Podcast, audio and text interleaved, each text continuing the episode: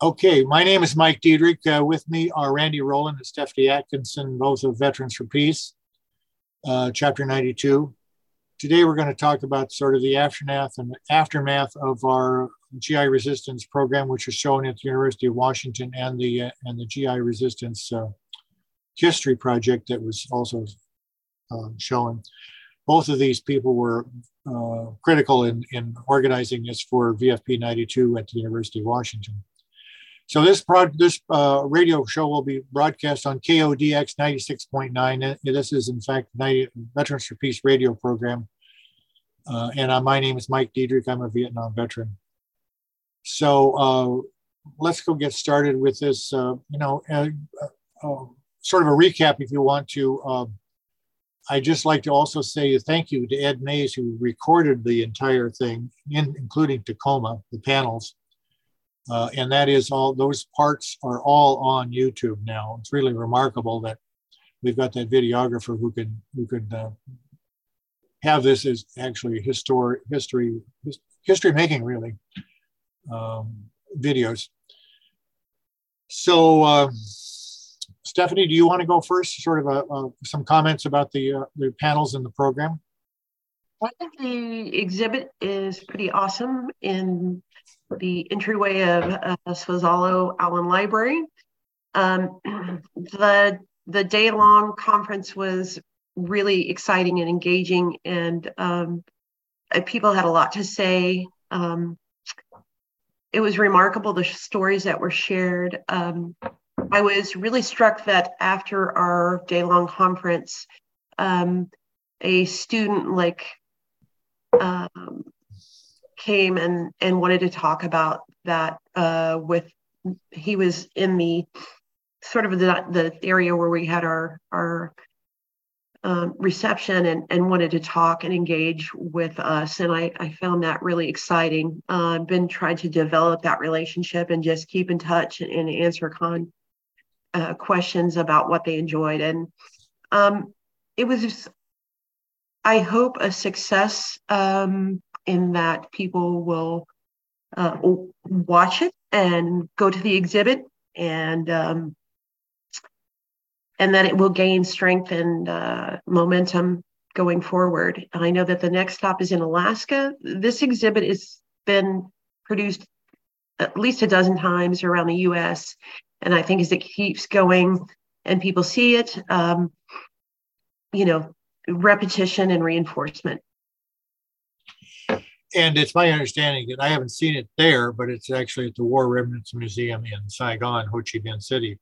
Uh, yeah, it's a permanent been, installation. Been there for quite a while. Mm-hmm, mm-hmm. So, um, Randy, what are your comments generally? Well, going into this, we had that opportunity because Ron Carver's exhibit was, we had tried to get the exhibit here in town before COVID, and then COVID hit and everything kind of fell apart. But then uh, we got a chance to mount the exhibit at the UW in the library there, and the where it is through um, uh, towards the end of the month, it, the exhibit is taken down on the 28th. So people that haven't seen the exhibit have a chance to see it up until the 28th of this month, October. We saw that as an opportunity to not just have the exhibit, but to add some of our own particularities to it. And I, I think that was kind of uh, cool um, because uh, a lot of, you know, the, the exhibit gives an, an overview of GI resistance during the Vietnam days um, both nationally and internationally. What um, we did in our conference is localize it and personalize it. We brought in uh, GI resistors who had who had played a role in the Northwest at Fort Lewis or um, at uh, McChord Air Force Base, or what's now called Joint Base Lewis McChord. Um, and uh, so we actually had nine GI resistors um, on various panels. Um, we had um, also uh, you know civilian supporters, Megan Cornish, who, who had worked at the uh, Shelter Half Coffee House in Tacoma back in the day. Um, we had um, lawyers that had defended dissident GIs back in the day. We had um, civilian supporters, and then we had a, a third panel that Stephanie was on, which was uh, uh, and that you, Mike, were on too, as far as that goes. Come to think of it. Uh, uh, that started with VVAW and the returning veterans who who were determined to bring home to America what they had realized about what was going on in Vietnam, uh, and which played such a huge role in terms of shifting public opinion. And and then we brought it right up to date with Steph representing um, not only a newer generation of, re- of military resistor, but also Courage to Resist, which as an organization um, uh, is even to this day is is defending and helping GI resistors in uh, in the Russian Ukraine uh, deal, where they they have a GI hot right hot GI rights hotline in in Europe that answers in both Russian and Ukrainian uh, to try and help dissidents who uh, are um, uh, who aren't really for that conflict. Um, and so it was both historical and brought right up to modern times. And in that regard, I think it was sort of cool. Um, and then we had, uh, you know, what we didn't stop there. Um, and we have, uh, uh, we've had two out of three films.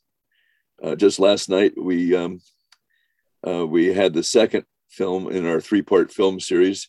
We're having one a week. Uh, it started off with Sir No Sir, which is sort of the definitive um, documentary film about GI resistance back during the Vietnam days. Last night we showed the FTA show, which was uh, all about uh, you know Hollywood's answer to the Bob Hope patriotic sexist piece of garbage that was touring around uh, uh the globe to military bases, um, and um, and the, FTA show is insurrectionary in its. Uh, um, it's Im- impressive and it really reflects those times um, uh, in terms of how, where GIs were at. Um, and then we've got one more screening, which is coming up on the 26th, I believe, um, which is um, which is uh, the boys who said no, which is um, a movie about the anti-draft movement back in those days. And uh, that's not just a piece of history, of course, because you know, a couple of years ago, uh, the Supreme Court ruled that that um, that the U.S. had had to either quit having mandatory draft registration for men, or they had to start having mandatory draft registration for women. In other words, it was they you know they kind of said it was oh it's sexist to to draft men and not women, um, and so they threw it on Congress to either uh, start uh, registering women or quit registering men. And and so subsequently, there have been dueling bills in Congress, which has been dysfunctional enough that neither neither side has won yet. But but the Supreme Court mandate is that is that they have to go one way or the other. And so every year here lately, uh, there's been a, there's been bills about extending the draft to women, or and also different bills that are eliminating draft registration altogether. So that's a current issue, which is just waiting to kind of pounce on. It's sort of the silent issue because, uh, you know, there's been so many other things to pay attention to that folks are, it's kind of flying under the radar, even though it's in plain sight. Um, so our film uh, that we're going to show, uh, our final film, which is about the fight against the draft, um, is so topical um, because this is just is going to descend right on us. And for those folks who who think that one of the biggest differences between um, the Vietnam era and the current era is the fact that that was a drafty army and this is an all volunteer army, and that that made such a huge difference, which was one of the significant factors for sure. Um, well, if they if they open up draft registration for women, I can't help but think that the feces will hit the fan.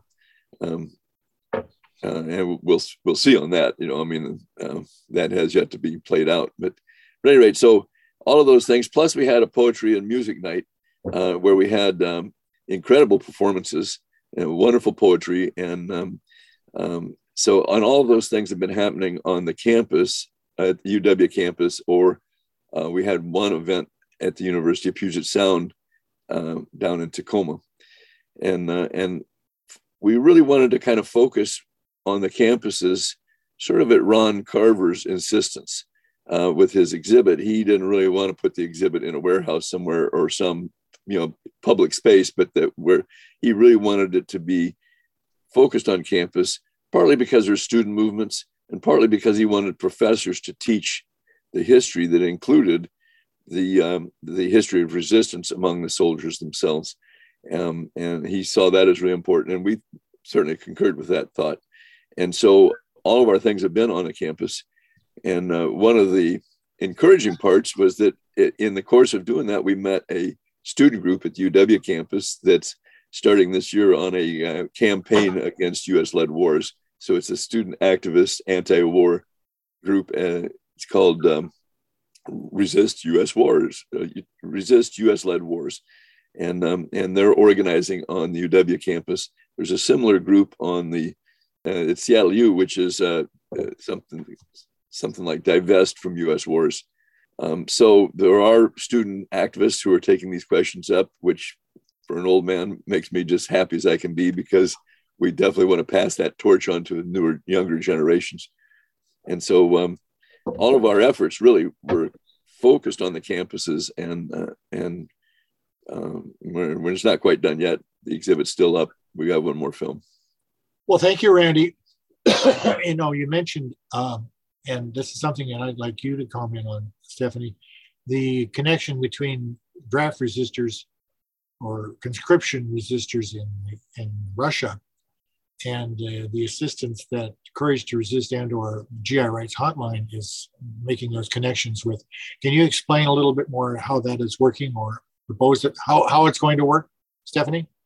Uh, Courage to Resist helped establish a, a phone line. It's located in Germany, and um, we help contribute contribute to its uh, sustaining um, and it's for um, a, a, phone line for Russian, Ukrainian, and Belarusian um, resistors uh, to contact uh, to try to help um, people who want to resist to get out of participation.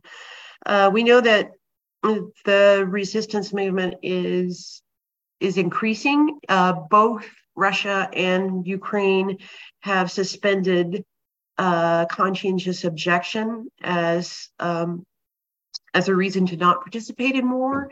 Both countries, all males between the ages of 18 and 65 are being conscripted. If you are protesting uh, the war in Russia, it's not uncommon for them to pull people directly off the street who have been demonstrating against the war and conscripting them into Russian forces. Um, they're terribly underfunded, uh, terribly, uh, you know, the Russian forces are underfunded and in, in just, you know, they're conscripting people, giving them approximately two weeks basic training, maybe, uh, and throwing them into the war. So we saw by the, the recent attempt at the mass exodus of, of average guys trying to leave Russia that they do not want to participate in this conflict. Now, what those reasons are, I don't know. Um, and I don't really, um, I don't know if I place a value judgment on that. If any individual person acts on conscience or or refuses to participate in war, I'm going to applaud that. Whether it's uh, merely a, an act of self-preservation or something that's much more deeply political, uh, I make no judgment on that. Um, Courage to Resist tries to uh, you know, fund this so that we can help uh, those people who do not want to participate um, continue to refuse.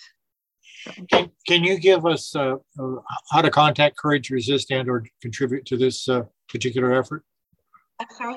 Can you give us a, a contact information on how to how to uh, support monetarily Courage yeah. to Resist? Go ahead. Courage to Resist Dot org, uh, just as our name says. Courage to Resist. Uh, we started uh, as an organization to refuse uh, to support the troops who refuse to fight. Uh, it was established by Jeff Paterson, uh, who was a, a, the first person to refuse service in the Gulf War 1990. he was a Marine who sat down on the airstrip at Kaneohe Air Base and uh, just refused to board um, and was briefly incarcerated and then separated with an other than honorable discharge. Uh, I followed right behind him, similar circumstances. I refused to deploy and was arrested and incarcerated briefly and given an other than honorable discharge. We were at the very beginning of kind of a, a resistance wave. We what happened afterwards to uh, some of our comrades and, and friends were, were that when the military realized it wasn't just an isolated incident and that we weren't just sort of uh, you know a few a few bad apples but there was really momentum hundreds and hundreds and even thousands of people who refused to participate. Uh, then things got a little bit more serious. Uh, they started charging people with uh, missing missing a troop movement uh, desertion in time of war but it's like you know if if war hasn't been formally declared by Congress, then how can you charge someone with desertion in time of war, right? So you have those two legal things.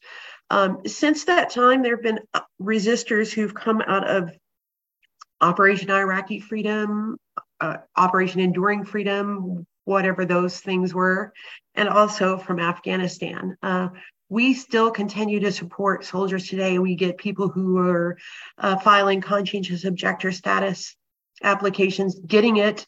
Uh, we support one CO right now who is technically recognized as a CO, but because of just the short, um, short staff, uh, you know, has not been fully separated yet. So he's in limbo.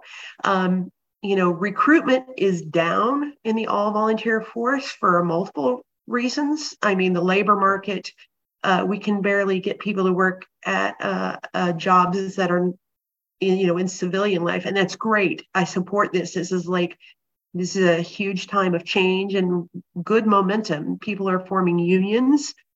Uh, young people are not, you know, going to to participate in the way that they were. So if we look at you know, being a member of the military is kind of a labor issue. Uh, the military recruitment numbers are down like the lowest ever. And that makes me happy as heck. I mean, really, uh, they keep trying to uh, change their standards and modify their standards of who they'll accept. Uh, they're genuinely desperate, and I love it um, because they're not making their quota. The alternative to their desperation, of course, is that um, they might try to pull out the stops. When we talked earlier about the draft, especially with females, um, the people who who are not supporting the draft for women aren't really our friends. Um, they tend to be right wing, conservative, Christian, heteronormative type people who think that uh, women shouldn't be in the military anyway, just because we're inferior as human beings. Um, and that that they don't, you know, they don't want to uh, sully our, our ladyhood or whatever you, you know. Um, and it's like, so they're really not friends. They're really not advocates. Um, you know, uh, uh people should be interested um, in in the draft. And, and my thing is not just uh, I'm against the draft uh, for women. I'm against the draft for everyone, like all of our children. You know, it's like let's deny uh, the military uh, uh, human capital. That's the resource we can deny. Um, you know, you can be a war tax resistor and and deny the government your your financial contributions, your your monetary capital, but denying them your human capital is probably something that's a little bit more achievable. So. Yeah. Well, I, mean, and you mentioned briefly, there's a lot of issues surrounding this uh, drafting women a lot of issues, and one of them is, of course, you know, the right wing con- concept of women as just homemakers and, and wives, mothers, mm-hmm. and the other thing is is women as soldiers and and uh, capable soldiers. I mean, I, w- I went back some a uh, few years back and looked at the uh, Iraqi War Silver Star women, and one of the women was a reservist from Kentucky who was in this big ass firefight, and she got a silver star because she shot a lot of people. But she was a, a good old girl from the South, and she knew how to use a rifle.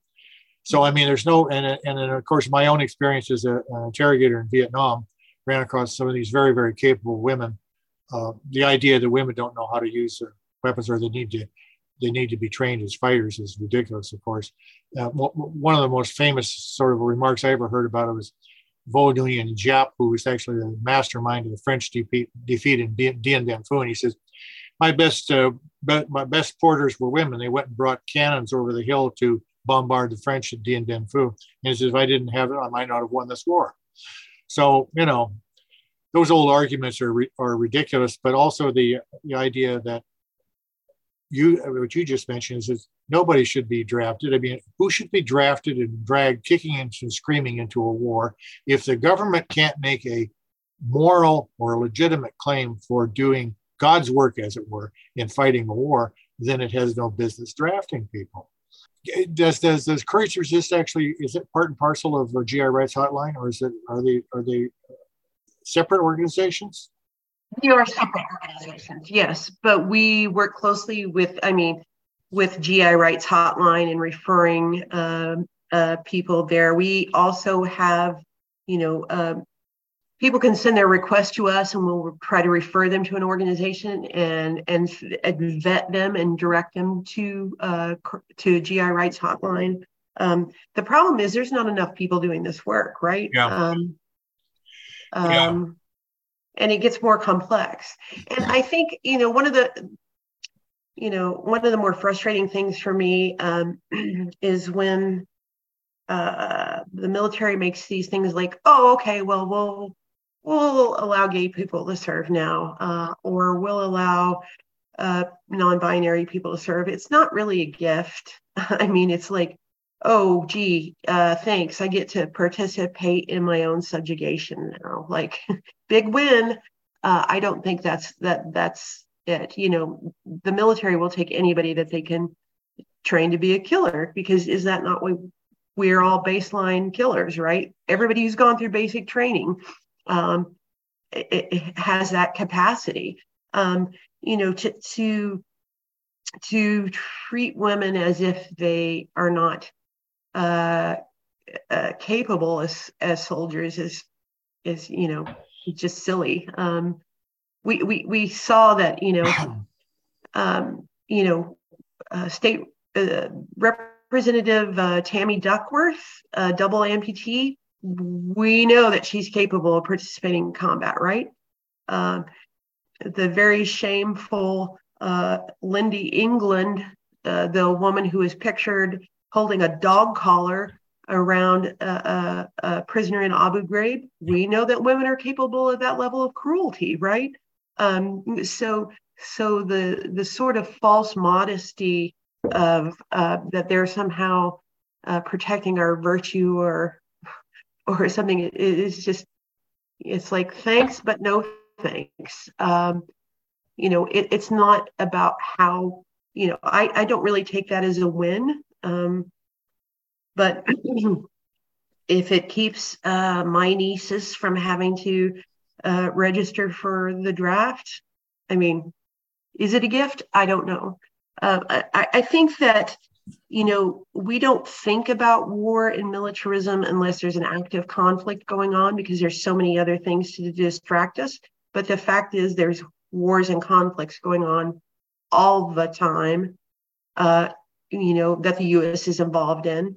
Um, we establish bases internationally with no intent of ever recalling or closing those bases. You know, the, the idea of going into Iraq and Afghanistan is to establish a permanent presence, press, presence with really no no intent or no solution to really withdraw. Um, and so militarism, you know, encapsulates so much more racism, uh, sexism, imperialism. I mean, all of that thing. And that's why I think it's very intersectional. And that when we try to uh, address these issues, uh, we have to dismantle it at every point, at every access point. You know, um, is it better for for um, soldiers of color now than it was in the 30s? Probably slightly better. I mean, the, the units are integrated, but does that mean that, that racism does not exist in the US military anymore? Not at all. or or for that matter, getting getting a so-called uh, any sort of military training that's going to be useful after your four or six years of active duty. You know, I mean, a light weapons specialist has a relatively few sort of job openings unless you want to join organized crime, or for that matter, the Los, Angeles, Los Angeles Police Department or other police departments. Right. The, or contract mercenary. Right. Uh, the the other know, thing is, you, you, you uh, touched on it, is that there's giant contradiction and actually national disgrace of how some people view women as as uh, um, lilies of the valley. And the other hand, when they are in the military, this this horrendous abuse rate, rape rate, assault rate of women uh, is actually something that the despite some recent sort of legislative attempts to do anything about it, they haven't really done anything. And one of the reasons, in my opinion, is that you've got these senior officers, all white, all male, who um, don't want to really want to change any sort of thing. I mean, if the Joint Chiefs said we're not going to have any any sexual assaults, and we'll have company commanders systematically court-martialing people, they should know what's going on in their company. If they don't, they shouldn't be company commanders. Uh, and start court-martialing people for assaulting their fellow soldiers, which are often, in this case, women. Right. Well, mean, systematically, that's not changed, right? If it was really, if they were really serious about it, then they would make a systematic change. Because, I mean, when I was in high school, I remember that was when Tailhook occurred. Right. Yeah. Right? And, and so between Tailhook and the murder of uh, the young woman Vanessa Guillén, uh, who was being sexually harassed by her direct supervisor, and if her her only recourse is to report up the chain of command. So you're supposed to report to your, your abuser that that your abuser. I, I mean, how does that even, you know, it's like it.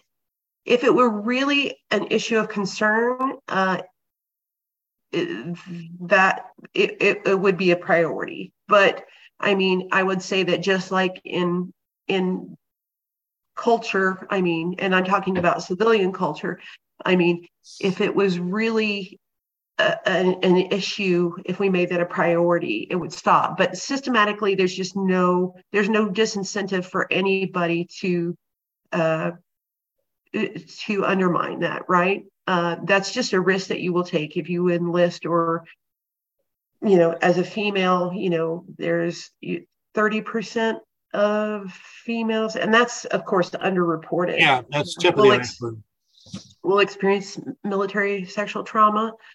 Um, you know, going into it, women kind of there are roles. You know, it's like well, the slut or uh, the you know somebody's wife or you know, it's just like uh, women get cast into these places in this hierarchy and, and where you are that's kind of like the role that you'll you'll navigate while you're you're in the military just to survive um, so it if it were really a concern, I think that they would make it, as you said, there would be repercussions. But it's kind of like, you know, I love hockey, and and technically in hockey, there's no fighting, but you know, five minute majors for for you know both players. But but who doesn't who doesn't expect to see a fight at a hockey game every time, right? So in theory, it's against it's against the rules, but there's not enough to systematically rule it out and and really have consequences where where it doesn't occur. Well, yeah, is an analogy. well, maybe that's not such a good analogy. You're talking about maybe a concussion or some blood bloodletting, and the other hand, we're talking about a lifetime worth of of uh, trauma as being exposed to a sexual assault in the military. And you know, I, I, I mean, we've all been in the military, and and uh, I had a conversation with uh, Kelly Wadsworth, which I don't think you've met. She was a member of our chat, very, very articulate and uh, a thoughtful person, uh, former captain in Iraq. And, and it's her opinion, and I share it too, is that if you had a company commander who decided that there would be no sexual assaults or harassment in her unit, it would happen. And you don't have to go up to the brigade or division to have this happen. But if you had company commanders obeying the law, the UCMJ, mm-hmm.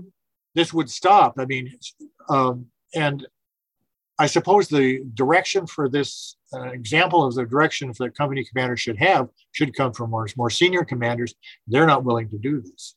Right, right. So if you if you don't if you don't feel like you're backed up by higher level superiors and you're just kind of a, a mid-level manager, which is maybe if we think about you know the corporate equivalent to an officer, it's like uh, you know you you're not getting any support from your superiors. You're the people that you supervise are are looking for accountability um, and you're mid career you know what's what are you sizing up as the risk? Like like you know um, there's just not a lot of uh, there's a lot not a lot of motivation or support for people to do the right thing um, and you know to, to act on their conscience um, even in, in civilian culture, there's not that, but especially not in the military culture. Um, well, that's interesting. You make make that sort of contrast between civilian and military, and dealing with sexual abuse in a civilian context is a lot more complicated than, in my opinion, than it would be in the military. In the military, extremely hierarchical culture, and maybe, as you say, you know, a lower ranking lower ranking commander like a company commander might not have the support going up but still these lower ranking commanders do have the authority to do so. Maybe that's a moral judgment or something like that but in, in my opinion it would be easier to do in the military than, than civilians. And, and they don't they don't see that as, as something that's important. You know i i mentioned it when i was did, did my piece on the uh, veterans and, and uh, their connection to the GI resistance. And uh, like you, I have I have been a counselor or uh, at uh, you know and students and talking about them about uh, counter counter recruiting. And the interesting thing about that is that we uh, talking to younger women, you know, students, young or girls, really, they get this really they get this idea of military uh, sexual assault very clearly. These 17 year old boys who are mostly brain dead anyway they don't. And and uh, that's maybe that's a physiological sort of uh, fact of life but um, the staff do there. You know the staff at schools i find generally experience i don't know your limited experience but you've been doing it for a while. Do you find that to be the case also? Say that the culture that we live in overall is um, is highly toxic um, and is becoming increasingly so, especially when you have this sort of, um, you know, young males who are uh, being exposed to manosphere shit like um, uh, the incel culture, um, uh, just the availability. And please don't, when I say this, don't think that I'm anti porn because I'm not anti porn. Uh, I, I believe that people should have a choice about their sexuality and that however they want to enjoy that. But but incel culture, porn that is uh, based on destruction of the female body, like um, you know, I, I find that we're in a time where toxic masculinity is just exacerbated and um, and for women to be aware of it that's just a survival skill but i don't see any of that um, uh, being really checked or called out um, about, uh, and and so when that that it, it is contributing to the problem, if you will. But yeah, women are aware of it because it's just a physical reality that they have to be persistently aware of that uh, just to navigate where we are. Um, and when it, I see it in the military is that just being a more concentrated uh, arena of that sort of toxic masculinity. That's ha- that's that culture, right? Um, othering. Uh, you know, this is how we, you know, uh, justify killing people is if they don't look like us or um, hold the same values as we do, then it's easy to otherize them and to see them as less than human and target them. And I don't think it's a huge stretch uh, to see that that applies to women, uh, uh, BIPOC and non-binary people, even if they are your buddies and inks, um, it, it's it's not difficult to see that, you know, you know, the military sexual trauma that that people experience is not from uh, the people that they're battling; it's the people in their own ranks. Right. So if you yeah. if you can't trust if you can't trust your battle buddy to uh, not sexually assault you, why would you trust them in a, a, battle context? So you know, in that in that way, people are fighting two wars, right? Uh, there's the one against the proposed the, the supposed enemy, and then also you know the person that you're trusting to have your back against that enemy. It's one of those things that is such a peculiar um, contradiction because uh, you know everybody knows that uh, the you know in a, in a uh, conflict you want your side to be united and the other side to be disunited because that gives you quite a bit mm-hmm. of an advantage um, but yet our american military so you would think that they would have every interest in eliminating sexual harassment and assault etc uh, and that they would have every interest in eliminating racism but in some ways, the, the pillars upon which the American military rests, um, because its business is going to these other countries and dehumanizing folks so that the American soldiers will will treat them treat the civilians badly in those countries while we try to figure out how to get their resources. Um, um, and so, you know, racism and sexism are fundamental pillars of the military. You know, I um, when when I was in the army, you know, um, uh, going through training, you know, the the uh, if you weren't doing well, of course, then you were insulted with some kind of female, you know, oh, you know, you know, uh, um, uh, slurs, and um, um, and it was sort of like at the end of it, what you could really say was, well, okay, I I, I passed basic training, so I proved at least I proved that I wasn't a girl you know now i don't know how they're doing the train basic training nowadays um, it, they must not have changed it that much because it still seems like um, all the uh, racism and sexism and stuff still seems to be around. And um, it, and you know it's such a contradiction. You know i uh, i told a story at our conference um, that that was that went along with this um, exhibit uh, that i heard from uh, this Pulitzer Prize winning poet, Vietnam veteran, uh, Yusef Komunyakaa. And he told the story about um, when the French were in Vietnam before the United States was. Um, the French army was like a typical colonial army, was made up a lot of people from the French colonies because that was their path to citizenship. And um, and so that which meant that there was a lot of African soldiers in the French army. And the French army you know, the United States Army or military is not unique in being having racist issues. Um, and so in the French army, the African soldiers were treated in all kinds of belittling ways. And so at a certain point, this one particular French soldier, a Senegalese fellow, um, deserted and took up with a woman in a, a village in Vietnam and was living happily ever after. And the French got their ass kicked and uh, and went home. And the Vietnamese beat him, right? And uh, so that seemed perfect to him because now he had, you know, his Vietnamese wife and he's living fine. And but then in comes the Americans, and so the Vietnamese government went to him and said, "Well, you know, you had military training, and we want you to help defend your new country."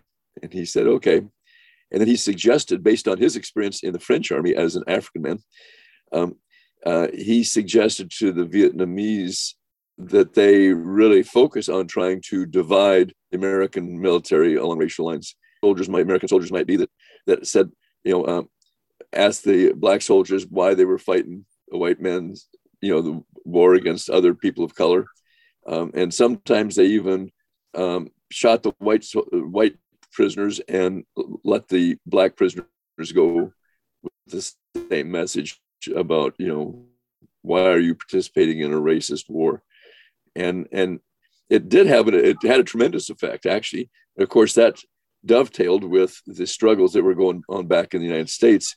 Um, you know uh, martin luther king was given speeches about you know every bomb that's dropped in Vietnam lands in a ghetto in America, you know, and and um, um, Muhammad Ali, the the uh, heavyweight boxing champion of the world, who refused induction, and uh, you know, and his line was, "Well, no Vietnamese ever called me the N word," and and um, so back home there was all of this uh, upheaval against uh, racism um, and racial oppression, and and the Vietnamese understood America better than America understood the Vietnamese apparently because they understood this part for sure thanks to this Senegalese soldier in the French army, kind of the internationalism of resistance, um, and so they very effectively played that that tactic of uh, trying to divide the American army along racial lines, and it was hugely effective. You know, um, there was a lot of resistance in the field that really uh, the root of it was all about um, people struggling against uh, racism, which hugely undercut the American war effort. So you'd think that the American army would say, "Well, well, we don't want that," um, um, but yet they seem un- reluctant because, uh, and I, I have to assume that the reason that they're reluctant to actually um, knock that stuff off is because of the fact that so much of how they train soldiers to to treat the civilians of foreign lands is to denigrate them and you know uh, you, you know you've got to have some psychological basis for being able to uh, to you know treat mistreat people you know? Uh, you know when you start shooting civilians and treating them badly why um you know you, you, psychologically you can't do it unless you have othered them or somehow don't see them quite human or something. And so as a result it, it continues to go on. And uh, um, and the same thing with uh, with the issue of of women and sexual assault and all that kind of business. You'd think that the military would want their troops to have each other's backs and be a cohesive fighting unit and all that kind of stuff but but they just can't because it's it's so in conflict with the whole way that they train people and the whole um, um, the whole uh, thing about you've got you know if you're going to be treating civilians badly you've got to somehow denigrate them and make them less than human. And it's it's it, it, it blows my mind really that it goes on year after year generation after generation. It doesn't make any sense on the face of it like you like you just uh, outlined. But i think one of the reasons that it is so is because of it's an issue of power. And uh, commanders don't want any sort of uh, what they consider to be a challenge to their authority whether that's dealing with sexual assaults uh, race uh, you know uh, any sort of challenge to their command authority is a challenge that they can't they can't accept because it means that they're less they have less power you know and, and the higher you go up in the uh, hierarchy in the military the more that's is the case. Uh, you know if if they wanted to do something about it they could. I mean they could for one thing it could have some presidents start start appointing women generals to the joint chiefs. That'd be great if you had a couple of women sitting on the joint chiefs who were actually they might not, I mean, they, they would be lifers themselves, but they'd probably provide a little different perspective than some of the people that are sitting there currently sitting in the uh, in the chair. You know, there's I, I will say that you know, and and I haven't been in the military for over 30 years, right? But but from what I can see, not a lot has changed. So if you have the the the sort of uh, American microculture that comes up around bases, both within this country and overseas, like Subic Bay uh, in the Philippines or, you know, uh, Fayetteville in North Carolina. That culture extends to the community around it. So essentially, that community is in service to that. And, and, and it, it just it exploits it poisons the water you know it's like you know, on one hand, you know, uh, at the end of, of basic training, it didn't happen in my unit because I was in an all female unit, but now I, I've talked to younger vets. It's like, you know, on the one hand, uh, guys are told as soon as they complete basic training, you know, I'm not going to tell you where the, you know, where the prostitutes are, but they're on this and this and avenue, you know, so there's this tacit um, uh, of uh, endorsement of, of, of the very thing that they say. It's like I can remember going to Korea and going to strip clubs with my guys, and my role was to be their buddy, to be their lookout, you know, to be their. I, I'm complicit in that. You know, I'm trying to to to get my unit back to our little tent city and make sure everybody gets out of their rack the next morning for formation, no matter how fucking hungover they are, or you know, or to to you know this sort of Vegas, you know, what happens in Korea stays in Korea, uh, you know, or you know, pawn shop culture. I mean, we just do this, you know, where we're eating our own, you know, we're we're we're trying to, on one hand we're like thank you for your service let me give you this exorbitant loan for a car that you don't need uh, get you indebted uh, to paying for something and then repossessing your car 90 days later. You know you see this this same sort of culture around military bases that exploit uh, the civilian community that exploit the lower enlisted um, you know and it just keeps them in this perpetual cycle of of uh, you know of otherizing and taking advantage and exploiting. And it's like you know i don't see i don't see any of that being addressed. Um that that's just you know that's no different now than it was 30 years ago when i was in and before that when y'all were in right? Um we we the the the whole way that this functions is you know by the force of its own momentum because if you if you stand up to resist in any manner like you know i mean it, you it's it's a huge act and there's not a lot of people to support you. And finding i mean really the good thing about now is that at least soldiers can google you know gi resistance and the first thing that will come up is the gi rights hotline um, so that they're at least aware that there are organizations who might help them. But but in truth the whole culture the whole militarism culture is what needs to be resisted. And, and helping individuals is is a good start but until it's like sort of a collective acts you know where people are like there's something functionally wrong with this as an organization uh, and questions that i mean. Well, um, you know, I'd like to ask both of you sort of, sort of specifics, and, and if you believe, as I do, that much of politics and, and uh, activism is local, then what would VFP 92 do specifically to support uh, GI rights, women's women's rights in particular? Uh, what sort of programs could they be doing and doing better uh, in in Seattle or West Coast, you know, Chapter 92. What outside of supporting the GI or Courage to Resist and giving money and supporting them or the GI Rights Hotline, you know, and it's probably a little larger discussion than we can have today. But mm-hmm. uh, any suggestions that uh, we can take to uh, you know put on the put on the air, I think would be welcome. Well, uh, uh, I'll I'll take that on a little bit. one of the things that that a VFP does, I think, is try to subvert that whole notion about veterans' right to speak.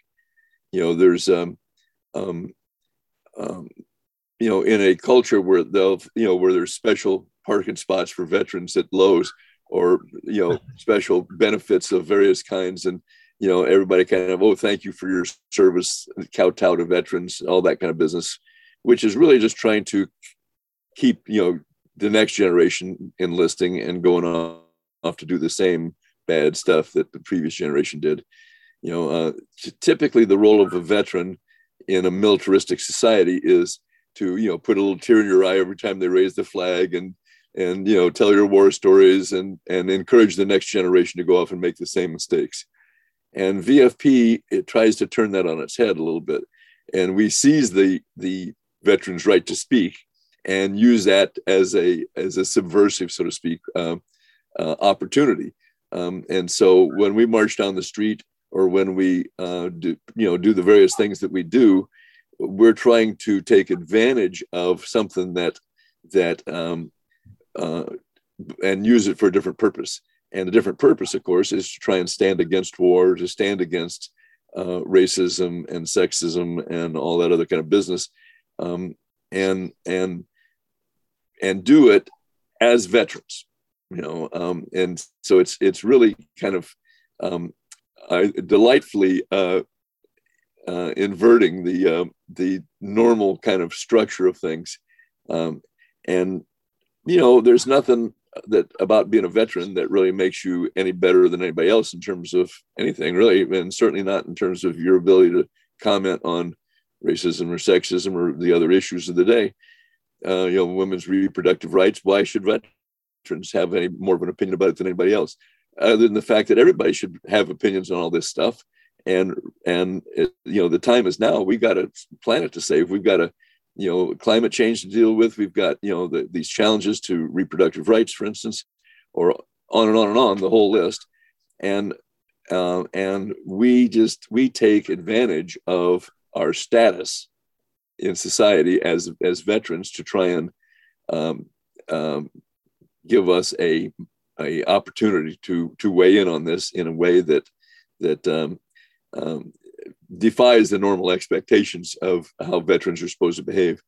And um, that's that's why I think it's kind of cool that we march every year in the Veterans Parade down in Auburn, which generally speaking is a patriotic hoopla, and and our very presence there is um, uh, is trying to subvert that. You know, I think that uh, you know the uh, the exhibit that we uh, that we uh, helped to put on that's at the UW right now, uh, the conference and the films and the various other kind of stuff like that.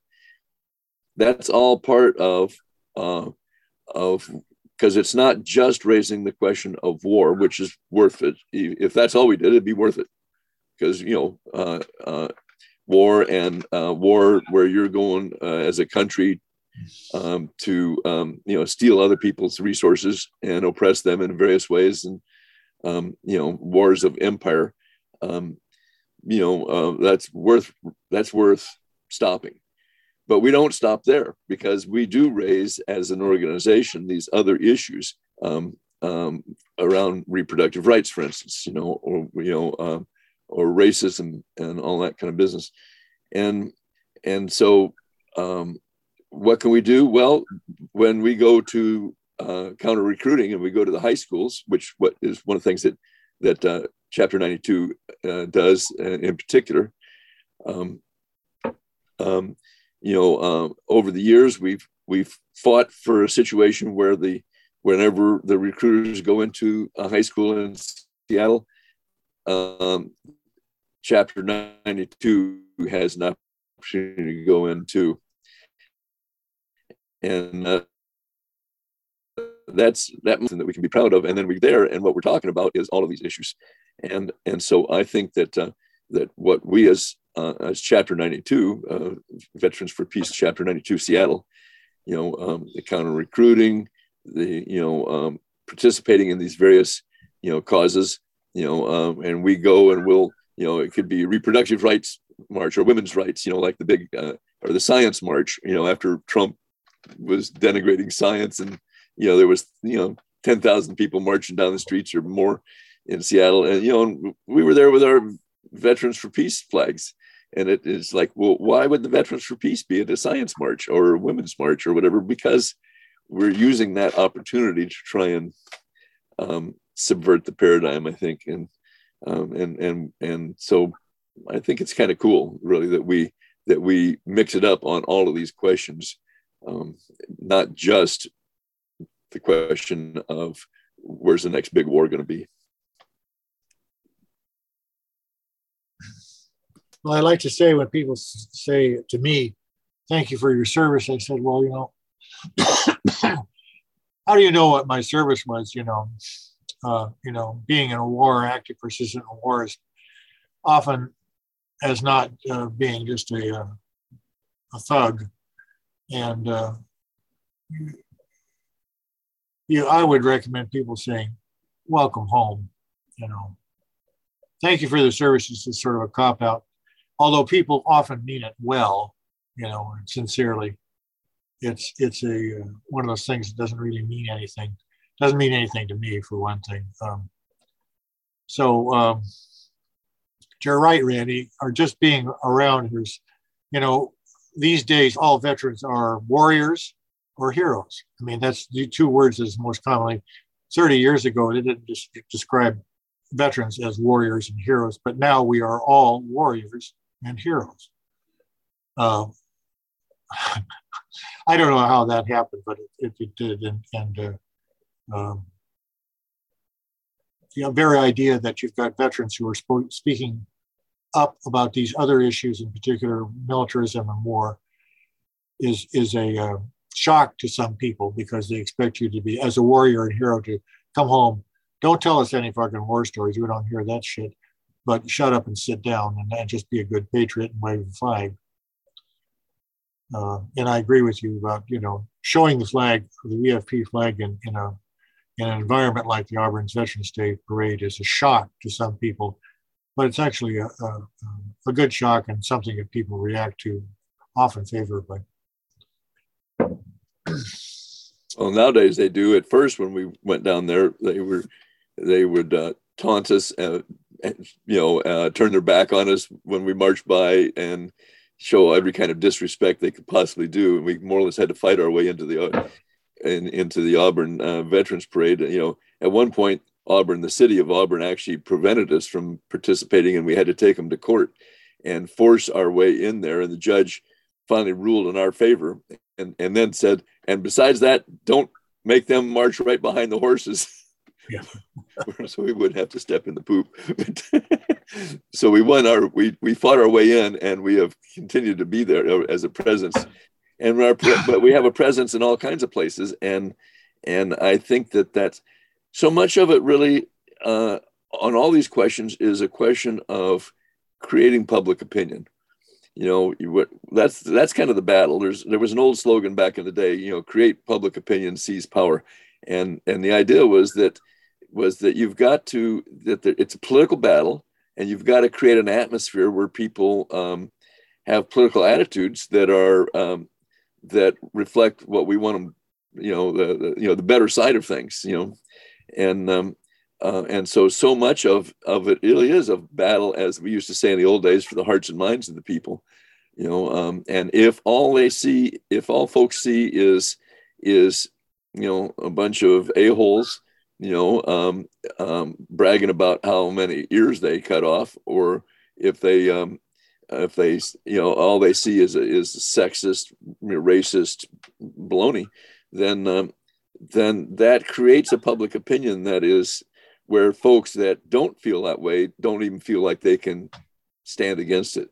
We want to create an atmosphere where where you know see something, do something. You know, if there's something racist going on the on the on the light rail that people will intervene and go, that's not right.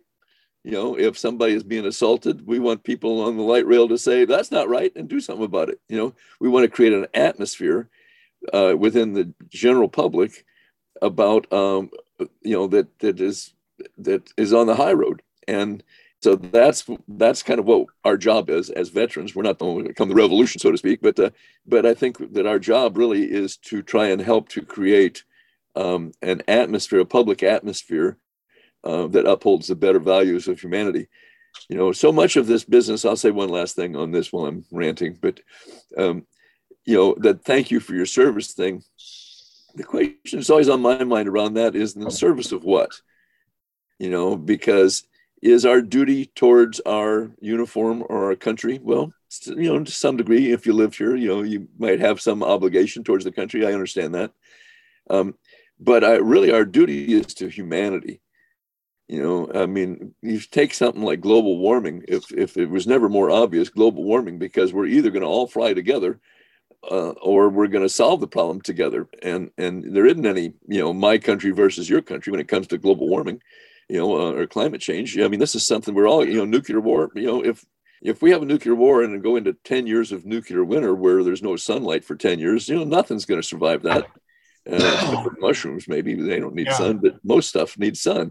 And and nuclear winter will be a horror that that uh, goes so far beyond you know yay for my city and boo on your city or yay for my country and boo on your country you know um, we're all in this together and we might as well act like we're all in this together which means that our real duty is to humanity. And so, really, we should be thanking people for their service if they're in the service of humanity and the cause of humanity. It's like the old radical songs about, you know, the, yeah.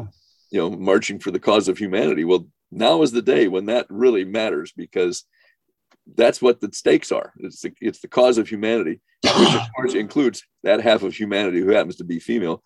You know, uh, I mean, uh, there can't be any short, you know, anything shorter than than uh, you know the liberation of everybody and the saving of everybody from the climate crisis and uh, environmental issues yeah. and on and on and on and